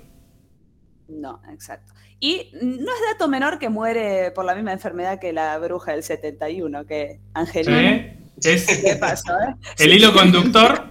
Sale en Sí, googlea eso. personas que se murieron por cáncer de pulmón. Sale, Y ahí salir. hago mi columna. Bien, va al doctor a hacerse placas. Por esto, en las placas le sale una manchita en un pulmón. Cagaste. Entonces, la manchita. manchita, preocupación, le hacen una operación. En la operación le sale que tiene un tumor en el pulmón, ya del tamaño de una nuez, era un tumor eh, importante. Entonces se llega a la conclusión, biopsia por medio, supongo yo, que tenía cáncer de pulmón. A todo esto, nadie en el mundo en ese momento se entera de todo esto, de que él tenía dolores, de que él se hace placas, de que él se hace una operación y mucho menos que esa operación marca que él tiene cáncer de pulmón. Al otro día de esta operación, ¡pum!, ya está, bueno, al otro día, digamos, en pronta recuperación de esta operación, él vuelve a trabajar, ¿sí? Al toque, entonces como que no levanta sospechas de nada, eh, pero al poco tiempo vuelve a ser hospitalizado porque claramente no daba más y en lo que lleva de ese mes, de más o menos noviembre, donde él empieza a hacer de todos estos estudios, hasta que fallece, se deteriora notablemente eh, el pobre Walt. Pero eh, en esta vuelta al trabajo, que después es hospitalizado, él, la prensa sí se em- empieza como a decir, che, Walt Disney está hospitalizado, ¿qué onda? Le- sus gente de prensa, supongo, no sé cómo se llamarían en esa época, pero dicen que eran chequeos de rutina que él estaba teniendo. Es más, da notas y les hacen como fotos, él en la clínica dibujando Mickeys por doquier, como diciendo, yo estoy joya, es un chequeo, miren, acá estoy, sigo dibujando. Él estaba en el proyecto de Disney World de Orlando, ya tenía Disneylandia para ese momento, y en 50.000 proyectos más seguro, eh, porque muy visionario el señor. Eh, y bueno, en menos de un mes muere. ¿Cuántos años tenía, perdón, cuando murió? 65. Entonces no lo congelaron. Bien, no, esperá, esperá. Ah. esperá. Aguantá la. Él muere. ¿Dónde estaba la no almohada deja- de Rolito? no deja ninguna disposición, no deja nada dicho eh, respecto a qué quería que pasase con su cuerpo. La información oficial dice que día- dos días después de su muerte, su familia, él tenía dos hijas, estaba casado, crema su cuerpo, eh, no hay velorio, no hay entierro, no hay nada, hay todo, y ahora voy a hablar de todo esto, hay todo un secreto alrededor de, de esa muerte. Poca gente, hermano, sobrino, hijas, mujer, fueron los que vieron su cuerpo muerto, o sea, muy poca gente logró ver a Walt en su estado moribundo y ya fallecido. Entonces, por eso también hay todo un misterio y se generó todo este mito alrededor de la muerte de Walt Disney. ¿Por qué se genera este mito? Primero voy a darle como distintos tips del por qué y, y contextualizarlos en el porqué de, de La este teoría mito. conspirativa. Exacto. Primero, que esto, voy a decir, es algo turbio en el mundo de los dibujantes, al parecer. Muchos empleados eh, del- de la empresa, dibujantes con un humor negro extraño. ¿Y por qué digo esto es turbio? Porque si pueden ir a escuchar nuestro capítulo de Gorlami del terror, hay como algo raro en los dibujantes, tienen una mente podrida. Esto es lo de Creepypasta, ¿no? Que también lo Claro, hablado ¿se vos, acuerdan? sí. Sí, que, que creepypasta. Capítulo Creepypasta y hay 17. historia de, de Basta la que se con- toman los dibujantes. No, Es que si, el arte es plastilina y a vos te obligan nada más a dibujar cosas para chicos, en algún momento terminás dibujando otra cosa. Sí. Veremos los dibujos nuestros. de- no expongamos dibujos nuestros de cuando éramos niñes. No. ¿O no? Por las dudas. Bien, eh, estos dibujantes ha- hacían muchos chistes porque algunas revistas ya habían sacado que el cuerpo de Walt había sido congelado, eh, con este fin de eh, descubrir la cura de la enfermedad y revivirlo años después. Eh, tenía, por supuesto, eh, se le conocía que tenía un gran poder, o sea, la fama que le daba este poder y la fortuna que tenía, y además todas ideas eh, innovadoras tecnológicas que él demostraba. Es más, estaba mm, como creando la idea de Epcot, que es uno de los parques que hoy en día existen, que Epcot significa Experimental Prototype Community of Tomorrow, que quiere decir terrible, como un eh, prototipo experimental de la comunidad del mañana, donde tenía ya como mucha tecnología. E- Epcot quería, ese parque era como futurista, él no llega a, a- eh, al- A verlo. a la inauguración, no me salía, del parque, Formar exacto. parte de la comunidad del mañana. no. Y el hermano de él, que es quien se encarga después de su muerte, hace co- de Epcot como una feria de naciones. No sé si alguna vez vieron fotos o fueron, pero es como un, viaje por muchos países y tiene una parte futurista también. Pero toda esta, este, eh, esta historia de la tecnología y del mañana rondaba ahí como que él, entre su poder, su fama y todo, tenía como ideas locas y esa podía ser una posibilidad que él eligiera post-mortem.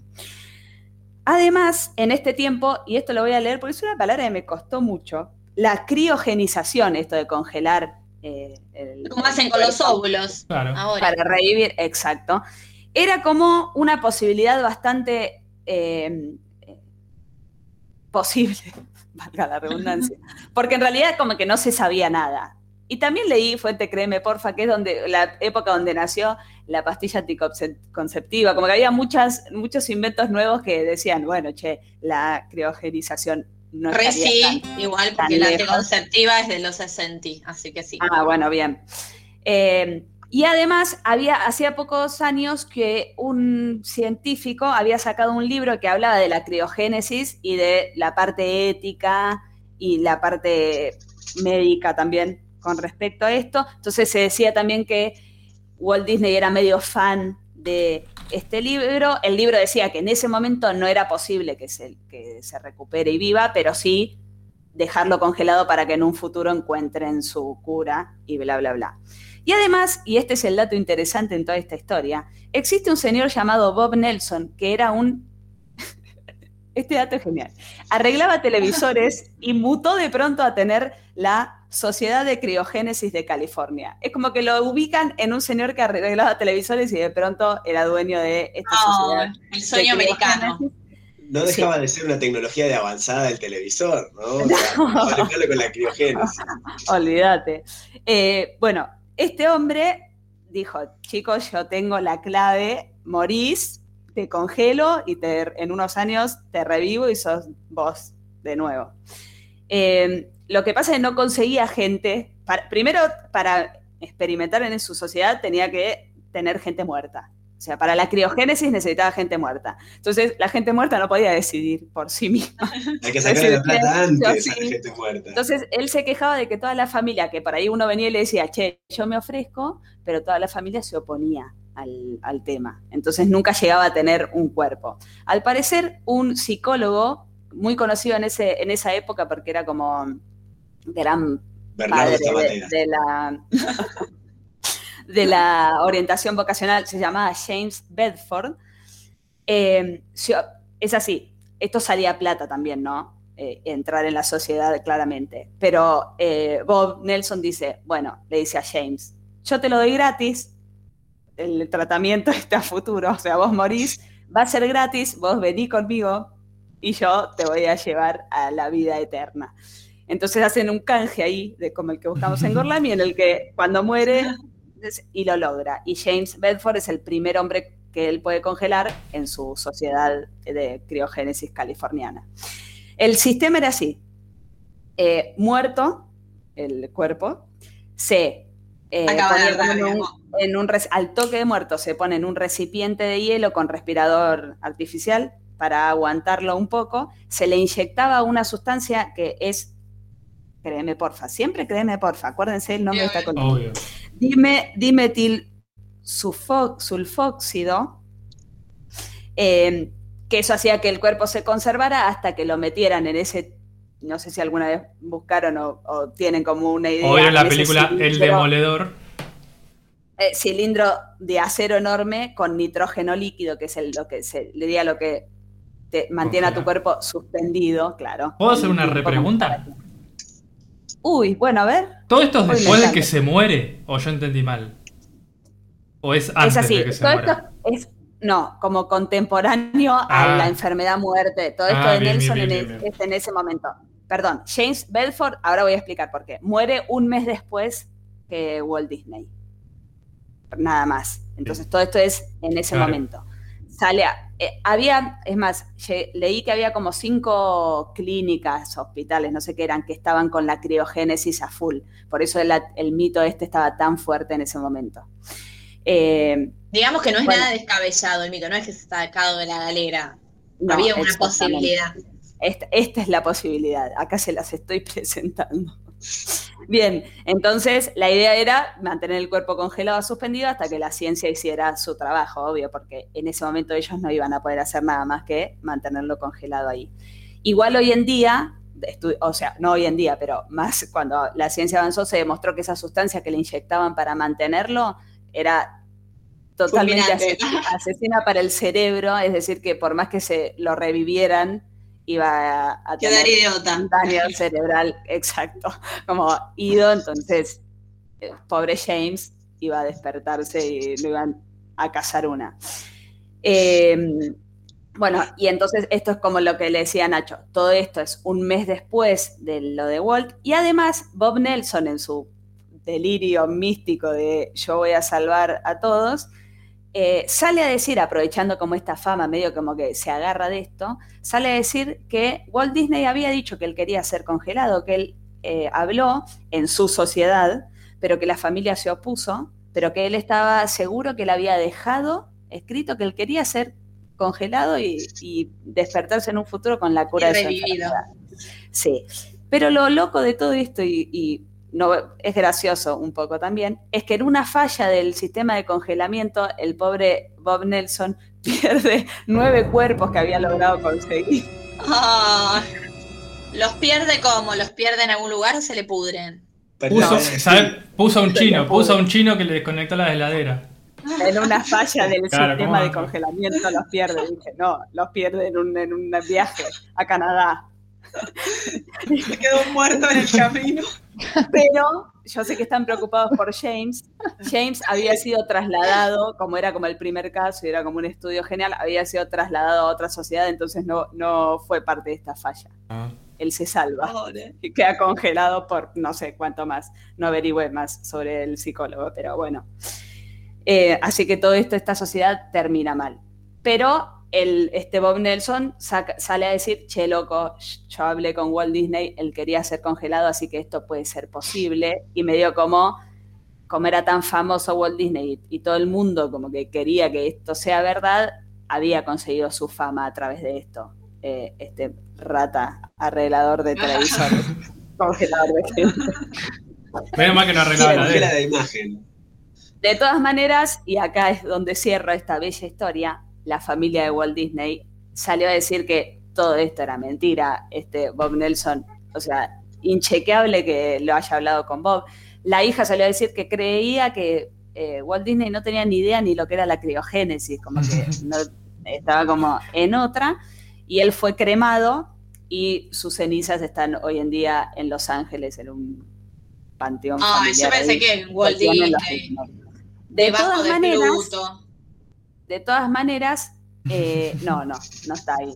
Pero bueno, de todas maneras, hubo tanto misterio en esa muerte, tan cerrado fue todo, que todavía se sigue diciendo que el cuerpo de Walt Disney está congelado sí, ahí, abajo de la estatua de Mickey y él, que están agarraditos de la mano en el centro Ah.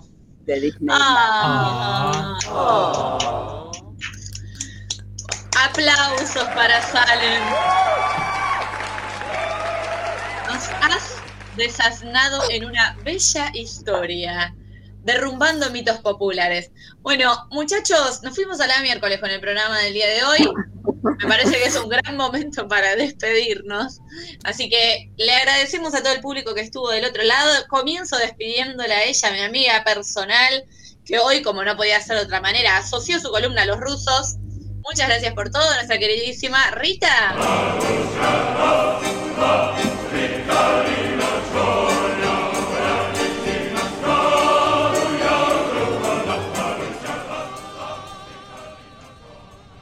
Muchas gracias, Lola. Muchas gracias a todos. Nos vemos la próxima y hasta la victoria. Siempre. Bien, continuamos despidiendo a este equipazo, lo despedimos a él, que nos ha hablado de los pueblos indígenas de Canadá con mucha precisión, y nos quedó más claro que nunca que les tenemos que seguir siendo esquimales porque al final son unos come Totalmente. Adiós, nuestro queridísimo Felipe.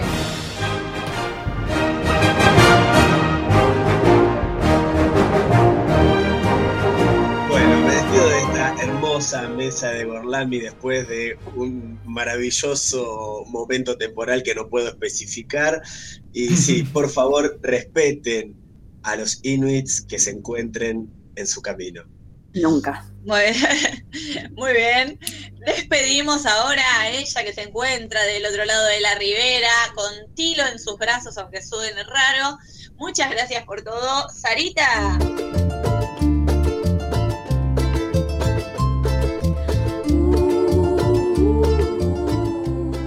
Adiós, nos vemos en la próxima. Estoy deseante de que en algún momento Tilo ladre y esté a la altura de León y pueda salir en algún momento en vivo.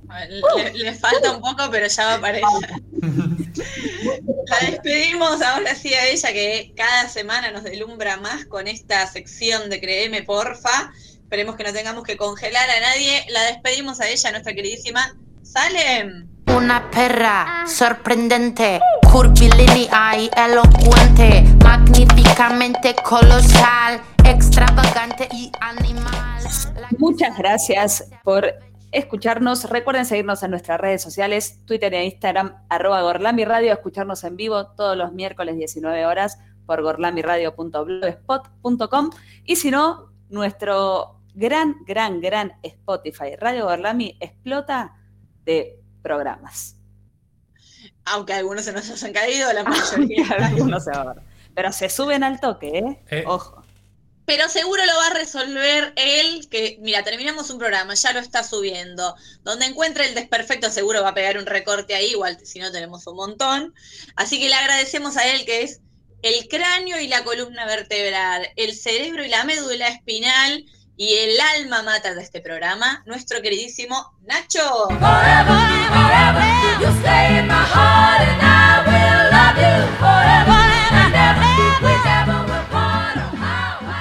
Muchas gracias por esa despedida. Ya no sé qué decir porque me di cuenta que todas mis despedidas tenían que ver con una referencia temporal. Así que no, no voy a decir nada. Nos vemos la próxima. Nos vemos la próxima, voy a decir. Porque como no, no nos vemos, nos escuchamos. Porque además. Por no ahora, la- no nos ayudaron con la despedida. Nos ayudaron con la bienvenida a decir hola. Y para despedirnos, ¿qué Chau, chau. Chau, chau. Medio tine- tinelilesco. Hola de despedida. Así es. No, Y obviamente no no nos podemos ir, no nos podemos ir de este magnífico programa, de esta magnífica transmisión, sin antes despedir a la persona que nos conduce por los caminos más sinuosos y más gorlaminescos de este multiverso que contiene a los Inuit. Y ella es ni más ni menos que Lola.